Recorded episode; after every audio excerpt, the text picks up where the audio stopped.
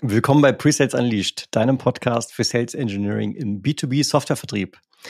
Heute geht es mal darum, wie wir eigentlich den Erfolg im Presales messen können. Erfolg ist ja vielleicht erstmal etwas sehr Persönliches, aber innerhalb eines Unternehmens ist auch Presales in der Verantwortung, seinen Beitrag für den Erfolg sichtbar und messbar zu machen. Und da es hier richtig ins Eingemachte geht und ins Detail geht, haben wir uns einen Gast dazu eingeladen, der das für seine Organisation, wie ich finde, schon einen sehr überzeugenden Ansatz gefunden hat. So, damit viel Spaß in der heutigen Folge.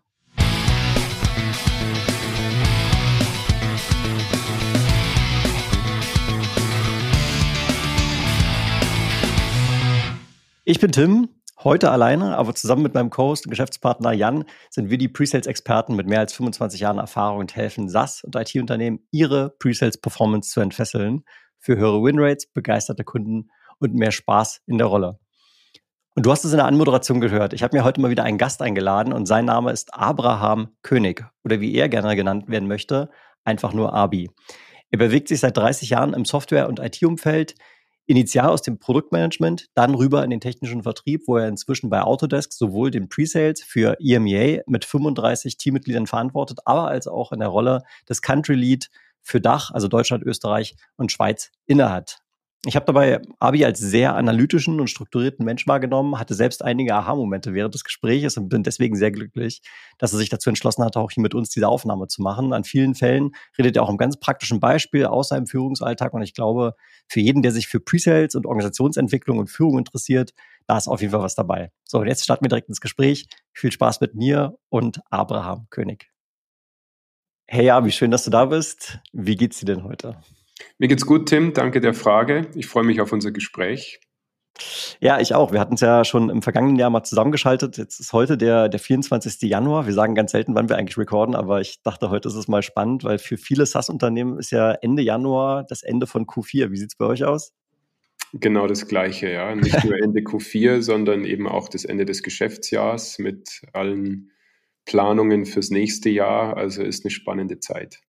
Umso dankbarer bin ich, dass du dir heute die Zeit äh, für uns und für mich nimmst, mal über Erfolg im Presales zu sprechen. Wir hatten ja uns da ein bisschen abgestimmt, haben gesagt, okay, welchen Beitrag leistet Presales eigentlich für den unternehmerischen Erfolg? Wie können wir das vielleicht auch messbar machen? Äh, wie können wir da auch unsere, ich sag mal, unsere interne Wahrnehmung auch noch irgendwie verbessern? Und ich würde aber ganz gerne mal über eine persönliche Frage einsteigen, weil Erfolg ist ja doch auch sehr subjektiv. Wie hast du denn für dich jetzt als Führungskraft im Presales Erfolg definiert? Das ist natürlich eine gute Frage und ich habe die auch versucht für mich sozusagen auf der, von der Führungskraft-Sicht mit einer Antwort zu kommen. Und da gibt es eigentlich drei Punkte, die ich heranziehe, wie ich meine Organisation bilden möchte, wo ich auch sage, da können wir darauf stolz sein am Ende des Tages oder am Ende des Jahres. Und es sind eigentlich die, ähm, oder fängt mit Revenue sicherlich mal an. Also wie ist unser Beitrag in den Zahlen und wie können wir das irgendwo sichtbar machen? Da geht es natürlich um Geld und um Zeit. Also wie viel Zeit haben wir da auch investiert in, in den einzelnen Bereichen? Was hat diese, dieser Erfolg dann auch gekostet an Ressourcen? Aber gibt es noch zwei andere wichtige Bausteine und im, im, Nachhinein muss ich sagen, das waren immer so die, die beiden Treiber auch für mich, um Ziele zu setzen für die Organisation. Das ist einmal Innovation, dass wir uns immer weiterentwickeln, dass wir auch schauen, wo, ähm, wo, ist, äh, wo sind Tools, die wir nutzen können, Technologien, die wir nutzen können, um unsere Ressourcen, die wir ja, die wir haben, aber die ja auch begrenzt sind, unsere Zeit, unsere Arbeitszeit, dass wir die auch besser skalieren können noch. Also da immer ein Auge drauf zu haben, was natürlich dann am Ende nochmal schwer messbar ist. Wie bewertet man das? Und das dritte Element, es soll auch Spaß machen. Also wir kommen zusammen als, äh, als Team, wir verbringen viel Zeit miteinander. Es soll sowohl in den, in den Tätigkeiten, die wir tun, die ein Einzelner macht, Spaß machen. Also es soll auch inspirierend sein für den Einzelnen, aber auch als Gruppe. Und gerade in der heutigen Zeit sehen wir, dass, das ein ganz wichtiges, äh, ganz wichtiger Baustein ist. Es ist so viel los. Wir haben mit so vielen Herausforderungen zu kämpfen, auch auf privater Ebene. Das ähm, sieht man immer mehr und da ist es einfach gut, dass es ein gutes Team ist. Hm. Und ich würde jetzt mal argumentieren, am Ende sind der Punkt zwei, also Innovation innerhalb der Pre-Sales-Organisation plus der Spaß am Job, die zahlen ja ultimativ dann hoffentlich auch auf den ersten Punkt ein, nämlich wenn ich Spaß habe, mache ich auch einen besseren Job. Wenn ich einen besseren Job mache, dann kommt auch besserer und mehr Umsatz rein, beziehungsweise wenn wir uns über, über Werkzeuge, Tools, Methoden noch effektiver aufstellen, dann resultiert das ja auch genau in dem, in dem ersten Ziel wiederum. Von daher geht mir natürlich alles total ins Ohr. Genau. Und ähm, also ich durfte ja selber mal in meiner letzten Organisation, bei Miro war das, da haben wir tatsächlich während meiner Zeit diesen Technical Win eingeführt. Auch darüber haben wir im Vorgespräch ein bisschen gesprochen, weil das ja schon in vielen Organisationen, um jetzt mal ein bisschen in, die, in diese Messbarkeit mal reinzugehen, von äh, der Performance einer Presales-Organisation, ist es ein ganz typischer KPI, der erfasst wird. Ne? Haben wir den Technical Win bekommen? Und äh, wir hatten damals bei Miro da auch eine sehr konkrete Definition angelegt. Und äh, jetzt würde ich mal neugierigerweise mal nachfragen, wie habt ihr das denn für euch äh, definiert? Wann ist der Technical Win als oberste Aufgabe von Presales äh, erfüllt? Wir gehen da ganz pragmatisch vor und es ist einfach eine Pipeline Stage, die erreicht ist wo bestimmte Kriterien mit verknüpft sind, um dann zu erlauben, sozusagen, dass die Opportunity auch in der, über die Stages hinweg, also in die nächste Stufe kommt. Und da gehört sicherlich mal die Bestätigung vom Kunden dazu. Jawohl, wir haben verstanden, wie äh, die Lösung funktionieren soll und dass sie auch unseren Erwartungen entspricht. Aber da gehört natürlich auch eine Vorgeschichte dazu. Das heißt, wir können jetzt nicht nur reinkommen und irgendwie kurz mit dem, mit dem Kunden quatschen und sagt er, ja, ich habe das verstanden und das hilft mir jetzt schon, sondern das muss schon irgendwo begründet sein, erstmal in der Business Discovery, dann in der Solution Discovery, dann irgendwo auch ein ROI definiert, sprich, was sind die Herausforderungen, die wir adressieren wollen, mit welchen Workflows. Und dann kommt natürlich die Kür, diese, diese Potenziale mit möglichen Lösungen zu adressieren und das dann auch zu beweisen, zumindest in einem Proof of Concept. Also wenn wir sehen, wir haben, wir haben uns da sozusagen involviert und es ist jetzt nicht nur ein, ein, ähm, ein kurzes, äh, kurzes Intermezzo mit dem Kunden, dann ist es für uns eigentlich eine erfolgreiche, erfolgreiches Engagement mit dem Kunden und dann sind wir auch sozusagen an dem Punkt Technical Win erreicht. Okay. Und jetzt hast du gesagt, der Kunde hat anerkannt, dass die Lösung ihm hilft. Ihr habt auch äh, sogar einen ROI berechnet über ein Proof of Concept und solche Sachen. Aber ist damit schon auch die Auswahl des Anbieters verknüpft? Also sagt der Kunde dann schon, ihr seid diejenigen, mit denen ich das machen will, auch wenn vielleicht eben die dann nachgelagerten kommerziellen Themen, Vertragsprüfung, Preisprüfung und so weiter noch nicht komplett abgeschlossen sind? Oder ist es erstmal nur eine Anerkennung, dass ihr ein, ein, Anbieter seid, der guter Fit sein könnte, aber da sind vielleicht noch ein oder zwei andere, die das auch theoretisch könnten. Und jetzt gehen wir mal rein in die Preisverhandlung. Wie weit geht euer Technical Win da? Also der Technical Win ist tatsächlich für uns, wenn der Kunde bestätigt hat, wir können die Anforderungen erfüllen. Mm, okay, verstanden. Die, die kommerzielle Entscheidung hängt von so vielen Faktoren ab.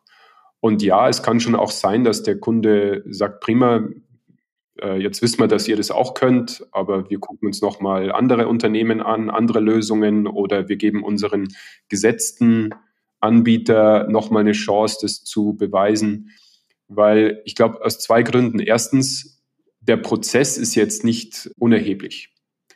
Also der, der Kunde hat schon dann auch mit uns genügend Zeit investiert, eigene Ressourcen investiert, also eine Business Discovery, eine Solution Discovery Leute dazu zu holen in den Proof of Concept, das bedeutet schon auch ein Commitment vom Kunden, in diesen Prozess mit einzusteigen. Also jetzt nicht, ist jetzt nicht so ohne. Das heißt, wir haben schon eine relativ hohe Wahrscheinlichkeit, dass wenn wir dem Kunden nachweisen können, dass wir seine Anforderungen abdecken können, dass das dann auch positiv weitergeht, wobei es noch andere Gründe geben kann.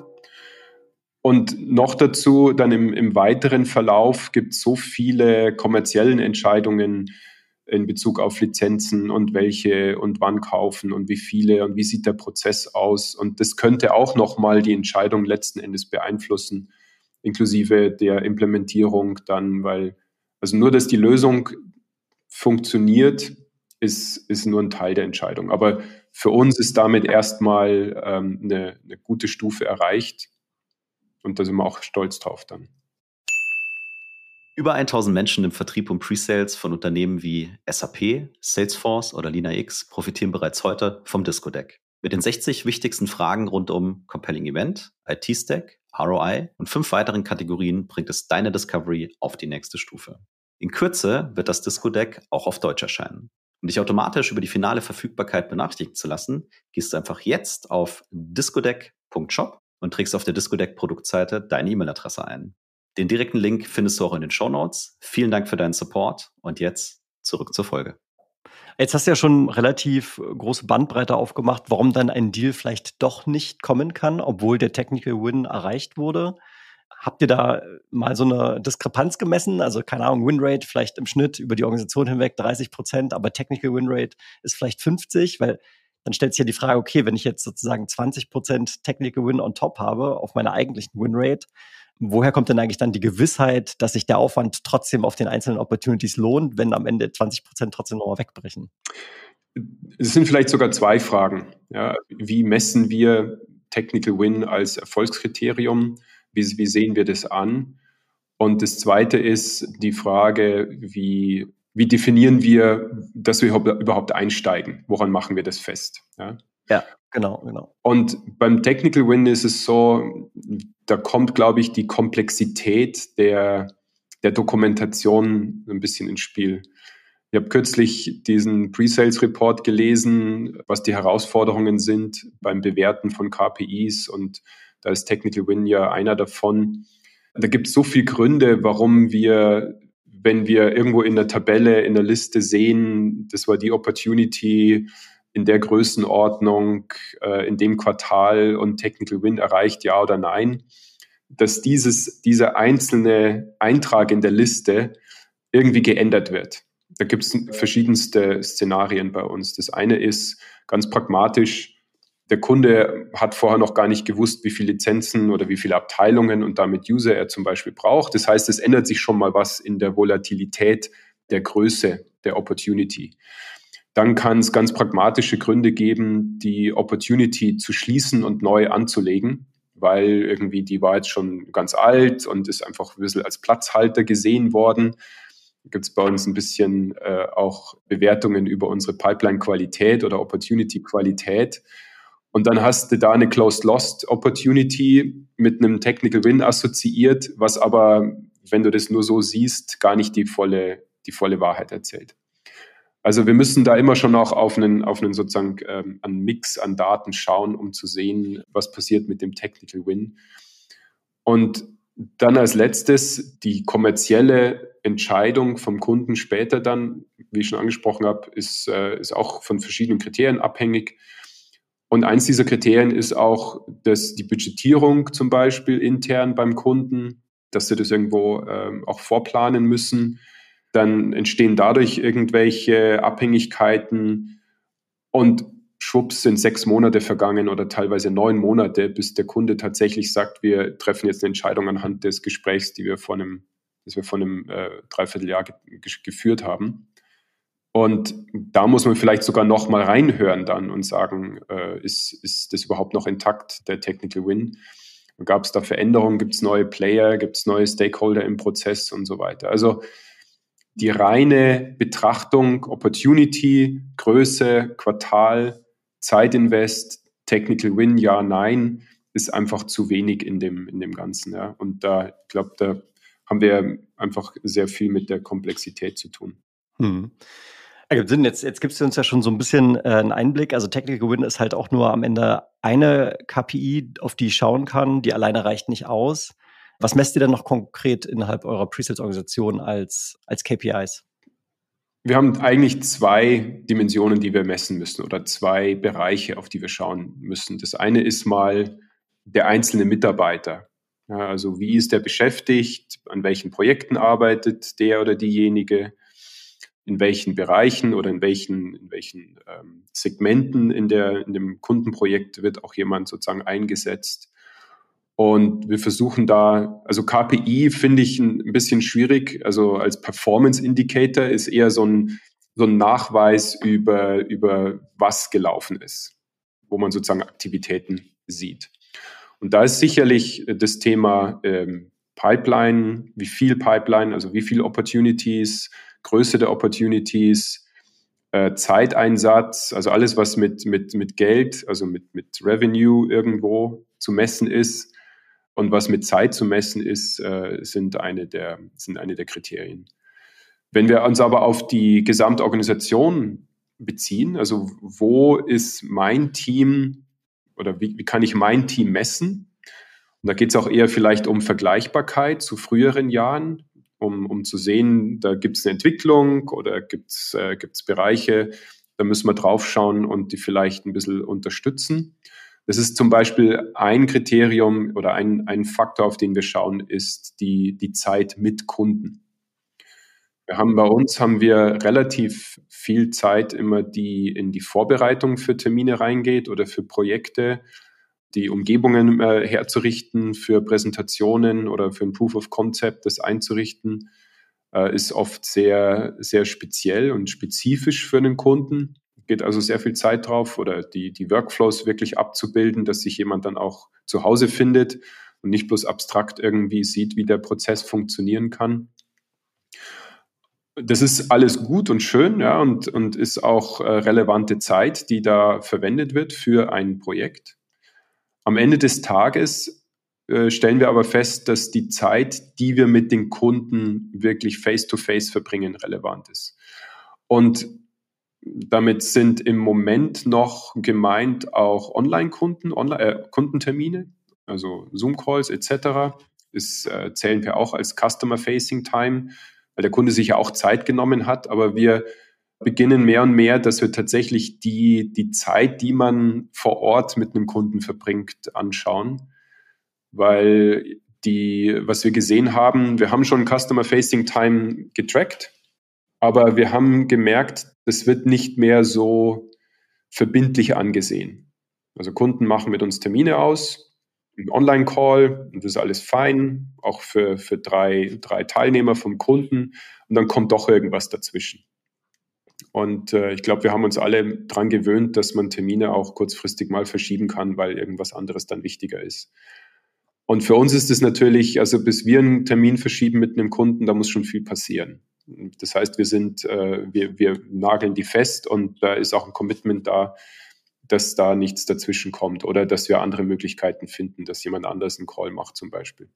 Deswegen ist es dann natürlich immer stressig für uns, wenn das auf Kundenseite dann verschoben wird.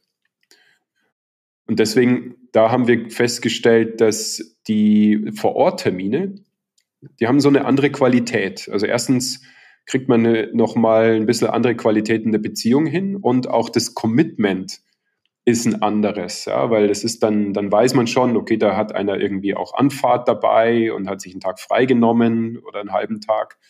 Also da ist so ein höheres Commitment und dadurch auch verändert sich ein bisschen so die Qualität der Beziehung zum Kunden. Das andere, wir haben auch natürlich jetzt nicht nur die Prozesse, Kundenprojekte und dann Discovery, Proof of Concept etc., sondern wir haben auch äh, zum Beispiel ein Team, das sich um äh, eine ganze Anzahl Kunden kümmert, die auch vielleicht ein bisschen kleiner sind und wo wir dann über digitale Assets das Team unterstützen, um Kunden anzusprechen. Und da ist einfach Aufwand und Return on Invest ist da ein bisschen schwierig, wenn sozusagen für sehr viele, sehr kleine Projekte jedes Mal ein, ein Preseller äh, erforderlich ist Deswegen gibt es da natürlich auch ähm, Projekte, um digitale Assets zur Verfügung zu stellen. Da fand ich euren letzten Podcast ganz interessant, wo, wo jemand da hunderte von Assets innerhalb von ein paar, paar Tagen vorbereitet hat. Das äh, fand ich ganz, ganz spannend. Für uns sind diese Assets erstmal immer, also müssen wir auch kanalisieren, müssen erstmal den Kunden sozusagen äh, global abholen, wie, wie können wir ihnen generell helfen und dann muss es immer spezifischer werden. Das heißt, wir haben da einen relativ breiten Blumenstrauß. Und diese Consumption dieser Assets, das ist für uns zum Beispiel auch so eine Metrik, wie, wie die genutzt werden, was gut funktioniert, was wir versuchen dann auch da eine Korrelation zu äh, Opportunities herzustellen, wie viel Pipeline ist damit generiert worden etc. oder tatsächlich ge, äh, geclosed worden. Ja, spannende, spannende Dinge, um sagen auch den, den Beitrag zu messen. Bei dem Zeitthema würde ich einmal ganz gerne mal kurz reingehen, weil ich habe jetzt auch gerade, während du das so erzählt hast, über meine eigene Karriere so reflektiert und ich nenne jetzt nicht die Namen der Firmen, aber ich, in einer Firma kann ich mich sehr gut erinnern. Das war auch gerade so, ich sag mal, im, im SMB-Bereich, also mittelgroße Kunden, wo ich eine Kollegin hatte, die im Prinzip jeden Tag, den ganzen Tag ausgebucht ist mit Kundenterminen. Also die hatte mindestens am Tag fünf oder sechs Termine, manchmal sogar noch mehr, sprang im Prinzip von einer Demo zu einem Discovery-Termin zum nächsten. Und dann kann ich mich selber erinnern, das war wiederum eine andere Company. Da habe ich mich gefreut, wenn ich in der Woche so zwei Kundentermine hatte, wo wir auch zugegebenermaßen vielleicht ein bisschen so ein Pipeline-Thema hatten. Also ich war auch gar nicht 100 Prozent ausgelastet. ich sage, okay, also wenn ich in der Stunde, äh, wenn ich in der Woche auf zwei bis drei Stunden komme in Kundeninteraktion, dann ist es so leider normal. Ne? Ich hätte mir in dem Moment mehr gewünscht. Aber dann stellt sich ja trotzdem die Frage, ich glaube, dass die, die erste Variante ist auch nicht optimal. Also wenn ich jeden Tag, den ganzen Tag nur in Kundencalls hänge, dann fehlt ja auch die Zeit für das, was du gerade beschrieben hast, die Vorbereitung, das Ausarbeiten der Lösung, äh, mal in sich gehen, mal einen Business Case erarbeiten. Aber irgendwo gibt es vielleicht so ein Optimum. Habt ihr das für euch schon gefunden? Was so, was ist denn so der Idealwert? Wie viel Zeit sollte ein Preseller mit Kunden verbringen in der Woche? Das ist wahrscheinlich die, die Krux, da eine, eine Metrik zu finden, mit der man zufrieden sein kann oder mit der wir als entweder Organisation oder auch in einem, in einem Sales-Team zufrieden sein kann. Und da spielt ja auch der Kunde eine Rolle. Wie viel Zeit wollen die Kunden mit uns verbringen in diesen Projekten? Das erste ist mal, also was mein Kriterium dabei wäre, ist, wir sagen zu keinem Kundentermin nein. Also wenn Kunde sich selber die Zeit nimmt und mit uns ein, ein, ein Projekt starten möchte, da, also gibt es eigentlich nicht den Fall, dass, die, dass wir sagen, ah, das können wir jetzt nicht oder du bist uns nicht wichtig genug oder haben wir keine Zeit dafür oder sonst was. Also Kundenprojekte und Anfragen werden angenommen. Und da können wir immer noch mehr annehmen, als wir heute haben. Das heißt nicht immer, dass wir dann vielleicht uns so ausführlich mit einem Kunden beschäftigen können, wenn, wenn wir sozusagen mehr, mehr individuelle Engagements haben. Aber ich glaube, das ist auch, da ist auch immer so ein bisschen Bandbreite drin. Wie viel Zeit reserviere ich mir für eine, für eine, ähm, für eine, für eine Discovery-Besprechung? Ob die jetzt eine Stunde dauert oder anderthalb, das kann man sicherlich managen. Wir haben tatsächlich die Herausforderung, dass die, die Zeit, die wir mit Kunden verbringen, für mich zu wenig ist. Und wir machen das nicht an einem Wert fest und sagen, du musst jetzt irgendwie eine Anzahl Termine haben in der Woche oder du musst eine Anzahl Stunden erreichen in der Woche. Aber wenn wir insgesamt über die Organisation drüber schauen, da gibt es sicherlich mal Wochen, da ist es ganz, äh, ganz prima und da hat jeder auch, da, da sieht man dann auch, 20 Prozent der Arbeitszeit wurde mit Kunden verbracht, was, was denke ich mal ein toller Wert ist. Und dann gibt es aber Wochen, die, die dümpeln dann so dahin. Und einfach diese, ich glaube, da kommt das Element rein, wirklich nach Gelegenheiten zu suchen. Also was wir, was wir weniger vielleicht bewerten, ist dann, okay, wie viel, wie viel Termine und ist dann jetzt da eine Stunde mehr in der Liste drin? Sondern was haben wir denn an Aktivitäten gemacht, um zu so einer Situation zu kommen? Ja? Also es gibt dann immer noch x Gründe, Kunde oder die, die, die, das Sales-Team, das dran arbeitet oder der gerade der, der, Zeit, jetzt ist Weihnachten, dann trifft sich sowieso keiner zum Beispiel oder im Sommer ist es auch geringer, zum Beispiel in Südeuropa natürlich. Aber haben wir die entsprechenden Maßnahmen unternommen, um die Gelegenheiten für Kundentermine zu, zu kreieren? Und wir bewerten uns dann eigentlich an, anhand dieser Maßnahmen. Und da haben wir tatsächlich sogar wöchentliche Calls, wo wir das ganze Team zusammenbringen, also auf Teamebene und uns dann auch gegenseitig überprüfen, um, und das ist dann auch in Richtung Pipeline bilden, ja, weil manchmal ist ja noch gar nicht klar, was die, wie, wie das Projekt tatsächlich aussieht. Aber dieser wöchentliche Fokus, was machen wir diese Woche, um zu weiteren Kundenterminen, zu weiteren Projekten zu kommen oder bestehende Projekte weiterzutreiben. Und das funktioniert ganz gut. Das kreiert so einen Fokus drauf. Und wie gesagt, was dann passiert, wie viel, ob das dann eine Stunde ist oder, oder ein halber Tag Meeting mit drei Executives, ist vielleicht eine andere Frage und wird auch anders angeschaut als unser Aufwand, um dorthin zu kommen.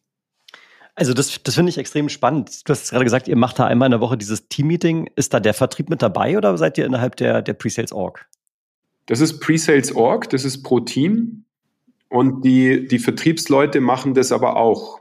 Und das ist, das ist, das ist ganz fair, wenn der, der Vertriebsmann, die Vertriebsfrau und der, der Preseller ein Commitment zusammen haben.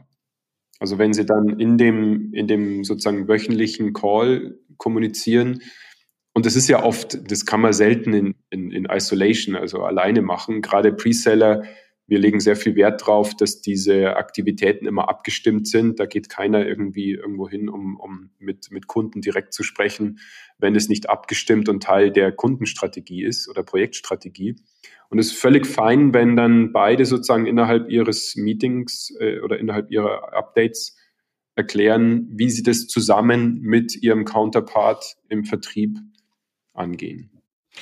Also ich finde es unglaublich stark. Also meine Wahrnehmung wäre, dass ihr damit sehr weit vorne raus seid, was sozusagen den Reifegrad eurer Organisation angeht. In ganz vielen Fällen erlebe ich Pre-Sales-Organisationen, die eigentlich in so einem reaktiven Modus sind. Ja, wir warten immer darauf, dass der Vertrieb zu uns kommt und sagt, hey, guck mal, ich habe hier eine Opportunity, im schlimmsten Fall lehnen wir uns dann noch ein bisschen zurück und sagen, ah, nee, weiß ich jetzt nicht. Ich glaube, das ist gar keine qualifizierte Opportunity. Geh erstmal deine Hausaufgaben machen.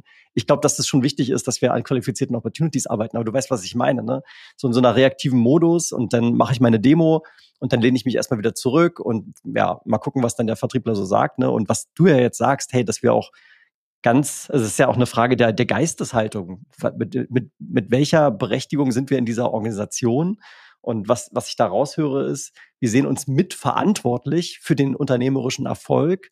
Und wir haben auch gute Ideen. Darum lass mal zusammensetzen und lass uns mal überlegen, wie wir einen bestimmten Kunden, ein Engagement noch weiterentwickeln können und uns dann mit unseren Vertriebskollegen zusammenschalten, um dann das bestmögliche Ergebnis zu erreichen. Und das ist eine, eine starke Proaktivität, die ich daraus höre. Die habe ich äh, jetzt in vielen SE-Orgs noch so noch nicht äh, gehört oder erlebt. Also Hut ab, finde ich richtig cool.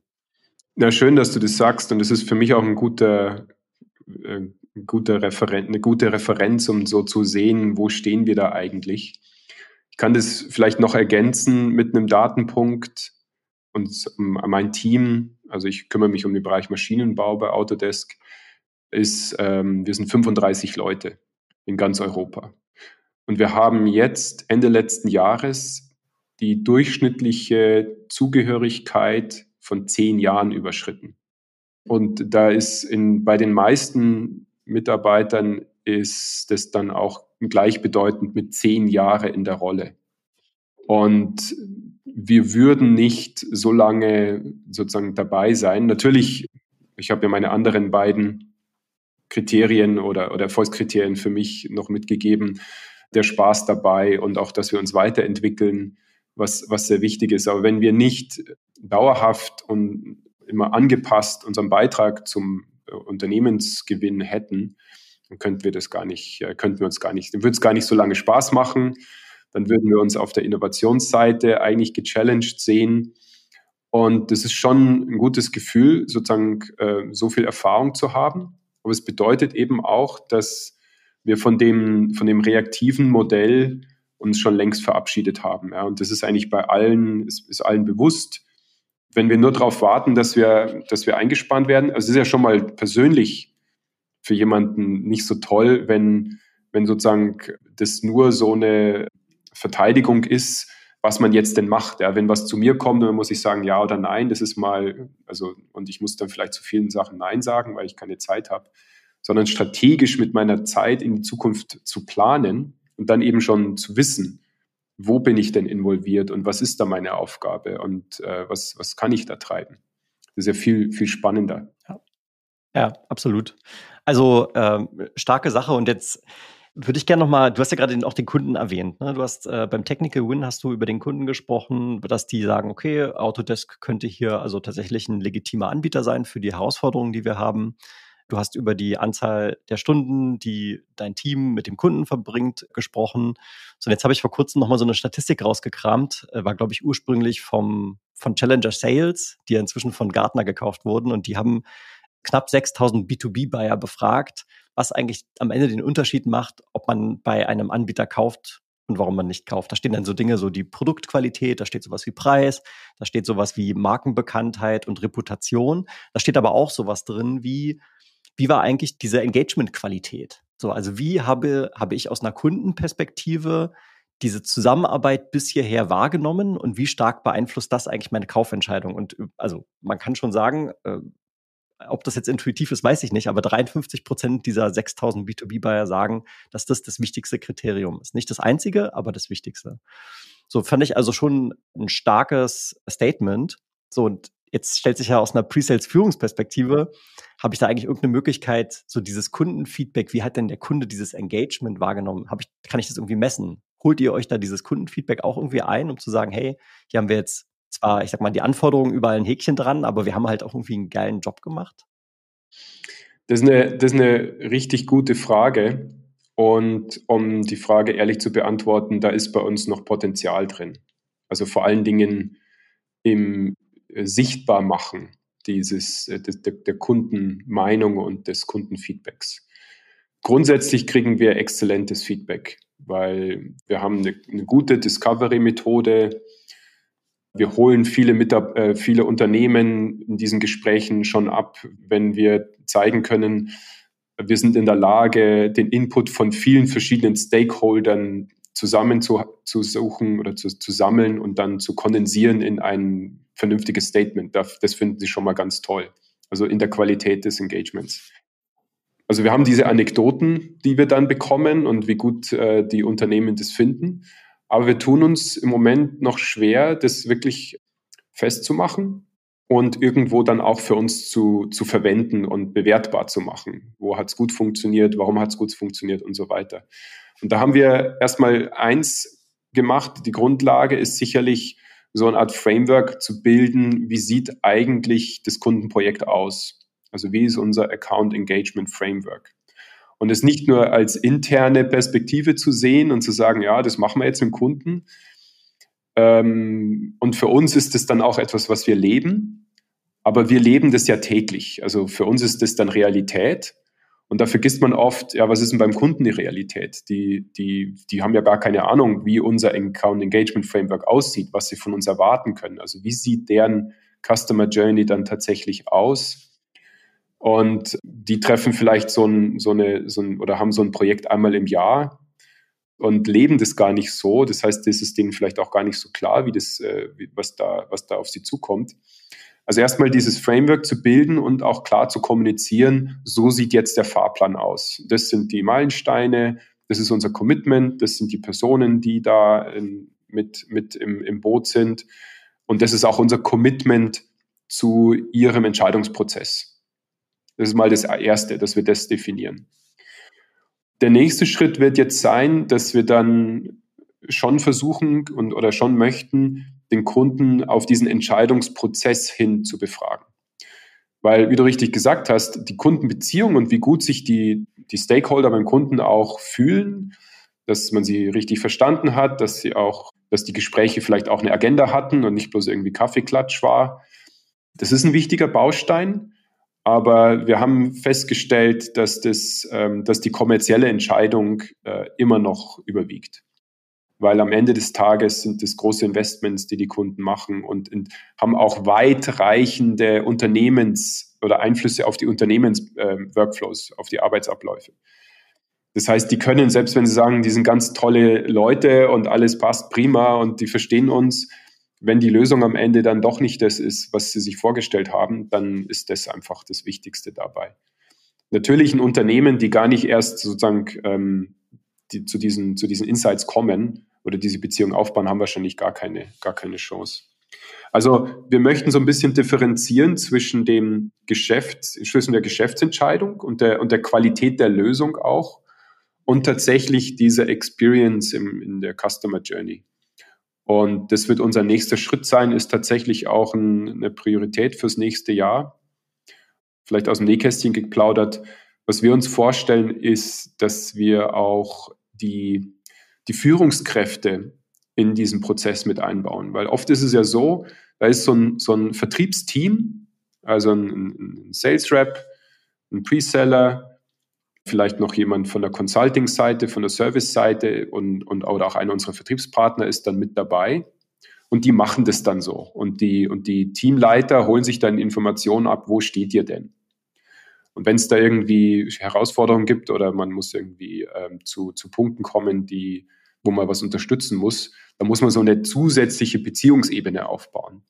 Und das möchten wir vorne wegnehmen. Wir möchten mit den Kunden schon viel früher auch als Führungskräfte äh, in, in eine Beziehung eingehen und sozusagen zwischen, keine Ahnung, Teamleiter und Teamleiter schon mal eine Beziehung haben, zu sagen, hey, toll, dass, dass unsere Teams daran arbeiten.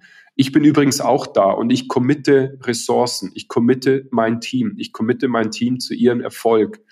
Und dann auch eine Möglichkeit zu haben in einem halben Jahr, was weiß ich, die Teams haben irgendeine Entscheidung getroffen, egal in welche Richtung. Hey, wie ist denn das für euch? Wie hat denn das funktioniert? Wie, ähm, was hätte man besser machen können? Etc. Und das, das ist für uns ein ziemlich spannendes Thema für nächstes Jahr. Da freue ich mich schon drauf. Also kann ich nur äh, teilen. Ich finde es auch extrem spannend und ich, äh, so wie du es gerade beschrieben hast, ist auch so eine Beobachtung, die ich immer wieder mache. Was du ja gerade beschrieben hast, ist so, ich gehe mit dem Kunden mal in fast so eine Metaebene rein. Da reden wir jetzt mal nicht über die Lösung, wir reden nicht über die Fachlichkeit, sondern wir reden mal darüber, wie wollen wir eigentlich miteinander arbeiten. Ne? Ihr habt jetzt hier eine bestimmte Anforderung an uns gestellt. Wir glauben, wir können euch dabei helfen. Aber jetzt lasst doch mal schauen, wie ihr über eine vernünftige Struktur vielleicht auch dazu kommt, mal eine Entscheidung zu treffen. So eine, die, die effektiv ist, die effizient ist, die, die euch noch einen Mehrwert innerhalb des Prozesses bietet wo wir jetzt nicht einfach euch mit Features zuklatschen, sondern euch auch noch irgendwie Paratschläge aus unseren, du hast ja gerade gesagt, zehn Jahre durchschnittliche Mitarbeiterzugehörigkeit ist ja Wahnsinn. Da sammelt man ja extrem viel auch Industrie- und Branchenexpertise, die für so einen Kunden ja sehr werthaltig sein können. So dass man darüber mal spricht auf so einer Metaebene, wie wollen wir eigentlich miteinander sprechen. Ja, das ist sowieso auch was, was wir hier immer wieder im, im Podcast plädieren, auch so zwischen dieser Account Executive SE-Ebene, dass man nicht einfach nur anfängt, auf irgendwelchen Opportunities wild zu arbeiten, sondern dass man sich auch mal, mal kurz loslöst und sagt so, was ist denn deine Erwartung Erwartung an mich. Das ist übrigens das, was ich von dir erwarten würde in deiner Rolle und wie wollen wir denn hier gut zusammenarbeiten. Von daher finde ich das auch hier sehr stark, dass ihr das mit den Kunden da euch mal die Zeit nehmt und auch mal auf dieser, auf dieser Ebene, äh, wie wollen wir eigentlich miteinander arbeiten, eben mal drüber zu sprechen. Äh, und das wiederum zahlt ja auch, und deswegen hast du es ja auch erwähnt, auch darauf ein, so, wie nimmt denn der Kunde am Ende eigentlich diese Qualität dieses Engagements wahr? Hat er das positiv, hat er eine positive Assoziation? Hat er da was bei gelernt? Ist er jetzt wirklich in der Lage, für sich eine, eine fundierte Entscheidung zu treffen, ob Autodesk jetzt der richtige Anbieter ist oder nicht. Also auch hier äh, kann ich sagen, finde ich richtig gut und diese Erweiterung, die, auf die er jetzt aufbaut, diese Führungskräfte mit reinzubringen, um dann im Nachgang noch strukturierter dieses Feedback einzusammeln, dann bist du ja genau auf diesem Schritt, das eben von Anekdoten dich zu lösen und da vielleicht eine gewisse Replizierbarkeit eine Messbarkeit reinzubekommen, um dann eben als, äh, ich sag mal, als Führungskraft an den richtigen Stellschrauben zu drehen. Um das mal kurz mal so zusammenzufassen, so hat sich jedenfalls gerade in meinem, in meinem Kopf zusammengefügt, was du gesagt hast. Genau, gut zusammengefasst. Jetzt äh, hattet ihr bei euch noch eine weitere Komplexität, was auch im Prinzip ja auf die, auf das Thema Erfolg im Presales Messen einzahlt. Du hast nämlich mir mal zwei Beispiele genannt. Ich fasse die mal kurz zusammen und, und dann, und dann kommt noch eine Frage dazu. Also du hast ein Beispiel gesagt, alles klar. Also wir haben hier äh, natürlich, klar, wir sind im Enterprise-Vertrieb, du hast schon eben mehrfach erwähnt, teilweise gehen Vertriebszyklen monatelang, manchmal sogar noch länger. Das heißt, SEs arbeiten sehr intensiv auf bestimmten Projekten, teilweise die Wochen, Monate lang gebunden auf diesem Projekt, weil dort eben sehr viel intensive Arbeit auf zum Beispiel einem Proof of Concept stattfindet. So, und dann später kommt der Technical Win und dann kommt irgendwann mal das Projekt und alles klar, wir dürfen einen Erfolg feiern. So, Beispiel Nummer eins. Beispiel Nummer zwei, Kunde kommt, hat zwei, drei technische Fragen. Einer aus deinem Team geht mit in den Call rein, beantwortet die Fragen, Kunde ist glücklich, kauft. So. Also die Bandbreite könnte nicht unterschiedlicher sein hinsichtlich des Zeitinvestments, was der einzelne Mitarbeiter, die Mitarbeiterin jetzt geleistet hat, um den Kunden von, ich bin noch nicht ganz sicher, hinzu, ich kaufe bei Autodesk ein, gebracht hat. Und trotzdem ist es ja am Ende Umsatz, der sozusagen gegen den SE ge erstmal gemappt ist und somit auch sozusagen in deine Umsatzzahl mit reinfließt. Aber wie ist denn da jetzt, wie ist denn bei so einer Bandbreite es möglich, fair den Beitrag von der Pre-Sales-Organisation, von den einzelnen Mitarbeitenden zu messen? Ja, das ist die Krux. Das ist wirklich äh, eine der Herausforderungen, und du hast es jetzt schon auf den, den Mitarbeiter bezogen, also wie kann man Mitarbeiter bewerten? Da geht es aber sicherlich dann auch weiter. Wie kann man den, den Impact von Technical Sales sichtbar machen? Wie können wir uns als Organisation bewerten? Wie kann man das dann auch visibel machen und so weiter? Das ist, ähm, ja, sind wichtige Fragen und mit denen wir uns auch viel beschäftigen. Ich ähm, verwende da immer so eine Analogie zum Flugzeugcockpit. Wenn ich im Flugzeugcockpit auf einen Datenpunkt schaue, zum Beispiel Flughöhe, und sage, okay, Flughöhe passt, ähm, alles ist gut, dann habe ich andere Faktoren wie, wo fliege ich eigentlich in die richtige Richtung? Habe ich noch genügend Sprit dafür? Wie sieht meine Flughöhe in 30 Sekunden aus? Ist sie dann immer noch das gleiche? Also wo ist die Tendenz hin?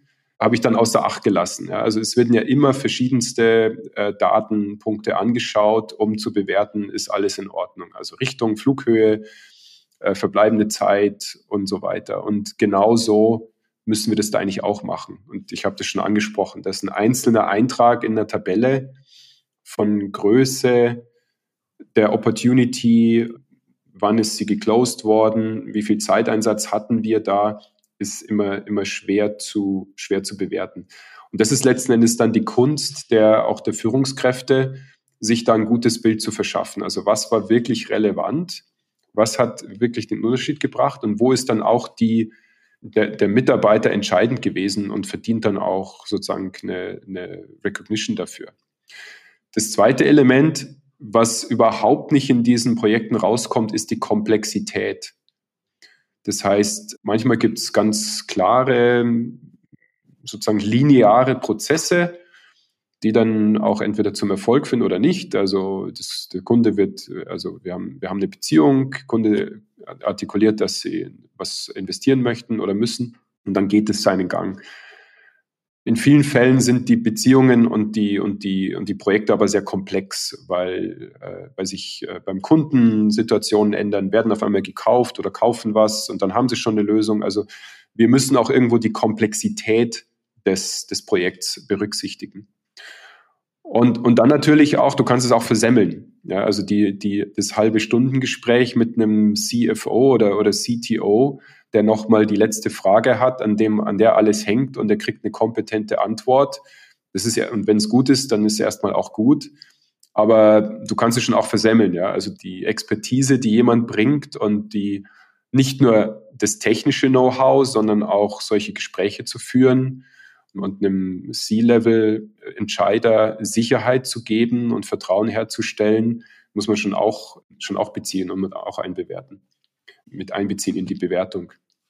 Was wir versuchen ist, so, so wieder so eine Dreiteilung. Also erstmal deliver, man muss es abliefern, den Beitrag. Dann muss es auch dokumentiert werden mit der ganzen genannten auch Komplexität dahinter in den Daten und eben auch auf die Daten insgesamt anschauen. Und dann muss es aber auch kommuniziert sein. Also wenn, wenn wir die den Beitrag, den jemand geleistet hat, irgendwie verschwinden lassen unter all dem anderen äh, guten Sachen, die insgesamt passieren, dann wird es schwierig, sondern es muss also Deliver, Document, Communicate ist. Und da ist auch beim Mitarbeiter eine gewisse Aufgabe. Also wenn da was Gutes funktioniert hat, dann, dann teilt es mal mit anderen. Was hat gut funktioniert? Warum hat es gut funktioniert? Was ist rausgekommen? Was war das entscheidende, sozusagen der Kicker in diesen 30 Minuten, der den Unterschied, was den Unterschied gemacht hat. Also gibt es schon auch beim Mitarbeiter eine gewisse Verantwortung, nicht nur zu sagen, ja, bewerte mich, ich war jetzt ganz toll, alles hat gut geklappt, sondern das auch irgendwo weiterzugeben, visibel zu machen, vielleicht auch zu multiplizieren bei anderen Kollegen und so weiter, was da gut funktioniert hat. Also ist eine ganz komplexe Geschichte, aber eben nicht nur, ich bin reingekommen, Zeit, äh, Ergebnis war das, das ist zu, zu simpel. Ja, fair. Jetzt bin ich natürlich hellhörig geworden, insbesondere bei Punkt 2 Document. Jetzt hast du gesagt, du hast 35 Leute in deinem Team. Wie schafft man es denn, äh, bei 35 Leuten eine gute CRM-Hygiene hinzubekommen im Presales? Ah, Tim. das ist gemein. Ich, ich, ich frage ich frag für einen Freund, ja, ne, weil es, es ist ja am Ende, äh, ich war ja selber in der IC-Perspektive, da hatte ich ja den, den Jan mal eine Zeit lang, war er mein, meine Führungskraft und er hatte mal gesagt, hier lock deine Stunden, lock deine Opportunities und ja, wir hatten da so ein paar Tools, da war das einfacher, aber es war immer ultra nervig und das war auch wirklich inkonsistent, muss man sagen. Manche haben es mehr gelockt, manche andere, manche weniger. Mit meinem Team bei Miro hatten wir dasselbe Thema. Wie loggen wir vernünftig unsere Aktivitäten? Wie loggen wir so ein, so ein Feedback, wie du es gerade erwähnt hast? Und äh, es ist irgendwie immer, es fühlt sich immer so ein bisschen wie ein Krampf an. Ich erwarte jetzt nicht, dass, äh, dass der Abi hier die Komplettlösung mit Sternchen äh, aus dem Ärmel zaubert. Aber wenn du, wenn du einen Tipp mit uns und unseren Hörenden teilen magst, wie man da vielleicht eine gewisse Konsistenz reinbekommt, dann, dann freuen wir uns. Und wenn nicht, ist es auch okay. Also Konsistenz bedeutet erstmal, ich habe irgendwo ein, ein, Framework, das die, die Konsistenz herstellt. Und das ist bei uns das Mindeste, die Mindestanforderung ist, die Aktivitäten zu tracken. Wo Opportunities da sind und keine Pre-Sales-Aktivitäten, das ist erstmal schlecht. Wie willst du irgendwie nachweisen, dass wir da einen Beitrag hatten, dass, äh, was wir gemacht haben, wie wir es gemacht haben? Und das ist ganz banal Zeit-Tracken, weil eben so Zeitaufwände und die Finanzdaten dazu, wie viel mal oder äh, also die, die, die die numerischen Daten dazu, wie viel, was war, was war das, das Ergebnis in, in Umsatz und so weiter, ist einfach ähm, entscheidend, auch über die, die Historie gesehen, ja, weil manchmal ist es ja so, ein Unternehmen investiert erstmal für eine Einzelabteilung und dann später gibt es da mehr drauf, wenn das gut funktioniert. Und das, das muss irgendwie dokumentierbar sein. Aber der eigentliche Trick dabei ist, das sozusagen das Mindset zu schärfen. Und wir fangen immer an mit, dem, mit der Frage, what's in it for me? Die, also am Ende des Tages muss man, muss man das Framework auch füllen und muss auch eine gewisse ähm, Bereitschaft da sein, das konsistent zu machen und nicht bloß einmal im Monat, sondern dauerhaft und abgesehen von dem Document- und Communicate-Thema da auch ein, ein, Auge drauf zu haben. Aber ich sage mal, es, es fängt damit an, dass ich als Individual Contributor verstehe, was ist denn mein Mehrwert? Und da die Verbindung zu sehen, mein, mein Beitrag und ich dokumentiere das auch und ich kreiere damit Visibilität. Wo war ich dabei? Wie viel Zeit habe ich dafür investiert? Wie oft habe ich was gemacht und so weiter? Und wir nutzen das ja auch intern nicht als, als Peitsche, um zu sagen, hey, da steht zu wenig drin oder zu wenig davon, sondern einfach du hast so viel, ein anderer hat so viel, gibt es einen Unterschied oder ist es gleich? Warum ist der Unterschied da? Da gibt es oft Erklärungen. Wenn die Erklärung ist, ja, ich habe es nicht eingetragen, das ist die schlechteste. Ja, also diese Visibilität herzustellen, ist im Interesse des Mitarbeiters und, und äh, hat dann auch Mehrwert. Der nächste Mehrwert ist, dass ja äh, zum Beispiel neben Zeit auch unsere Insights für den Kunden irgendwo eingetragen werden müssen in einer strukturierten Form. Das heißt, was habe ich mit dem Kunden gesprochen, was hat er mir gesagt, was die Ziele sind, welchen nächsten Schritt haben wir ausgemacht. Also wenn das dokumentiert ist und eine andere Organisation zum Beispiel darauf aufbauen kann und, das, und diese Informationen mitnehmen kann und dann sozusagen, ich habe ich das zehnmal gemacht und ich habe zehnmal Mehrwert kreiert, das ist ja auch ein, auch ein gutes Kriterium. Also dieses What's in it for me ist äh, Visibilität über meinen Beitrag und auch Visibilität über nicht nur Zeitinvest, sondern eben auch über, über meine Insights, die ich ähm, gesammelt habe und weitergegeben habe zum Kunden. Ja. Es ist natürlich immer so eine Diskrepanz zwischen Führungskraft und Mitarbeiter. Man kann sich da recht schnell auch äh, sozusagen kontrolliert fühlen. Und das, da das Vertrauen herzustellen, es geht nicht um, um Kontrolle oder nur in den ganz wenigsten, seltensten Fällen, äh, wenn irgendwann mal ein, ein Performance-Thema da ist. Aber grundsätzlich geht es darum, macht dein Beitrag Sinn, sichtbar. Ja, und das wiederum ist ja was sehr Positives und kann ja auch der eigenen Karriere zuträglich sein, der eigenen Wahrnehmung bei den Kollegen und, und anderen Führungskräften. Von daher äh, finde ich einen guten Ansatz. Start with why, würde äh, Simon Sinek sagen. Also what's in it for me, das ist ja Zeit der genau. Finde ich gut. Da würde ich sagen, biegen wir langsam mal in die Zielgerade ein. Ich habe noch eine letzte Frage für dich. Wir haben jetzt viel über, über KPIs gesprochen, über Dinge, die ihr heute messt, äh, um eben auch die, die Pre-Sales-Organisationen ja, da eine Einschätzung abgeben zu können, was ist unser Beitrag und so weiter. Und jetzt verändert sich natürlich auch unsere Welt. Ne? Du hast schon Punkt zwei vorhin gesagt, von dem, was, was irgendwie für dich Erfolg ausmacht, Innovation in der Arbeitsweise auch. Und Innovation findet ja gerade sehr rasant statt. Wir haben, ich sag mal, sehr breit gefächerte Themen wie künstliche Intelligenz. Wir haben auch Spezialthemen bei uns in der Domäne, sowas wie Demo Automation, die also irgendwie unsere Arbeitsweise im Morgen oder vielleicht auch schon heute stark verändern werden. Was ja dann vielleicht auch bedeutet, wir brauchen irgendwie andere Kriterien, um diesen Erfolg weiterhin sinnvoll messen zu können. Hast du da schon Gehirnschmalz reingesteckt, sozusagen, was für KPIs vielleicht zukünftig relevant sein könnten, um eben durch die geänderte Arbeitsweise trotzdem noch eine Aussagekraft zu haben? Ich sehe da eine wichtige Richtung des Themas Skalierbarkeit an. Also KI kann da eine Rolle spielen, Sprachenabdeckung kann da eine Rolle spielen. Da muss man sicherlich nochmal sozusagen eine Runde drehen.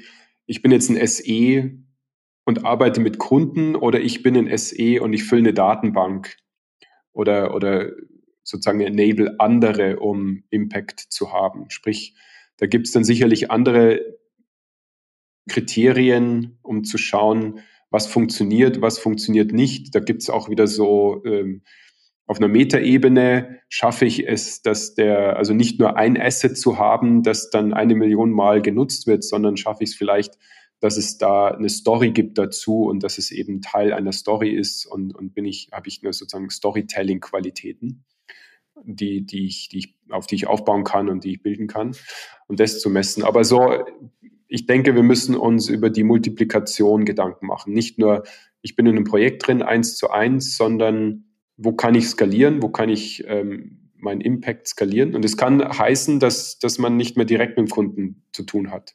Wie messe ich das dann? Ja, wie messe ich die Pipeline, die Opportunities?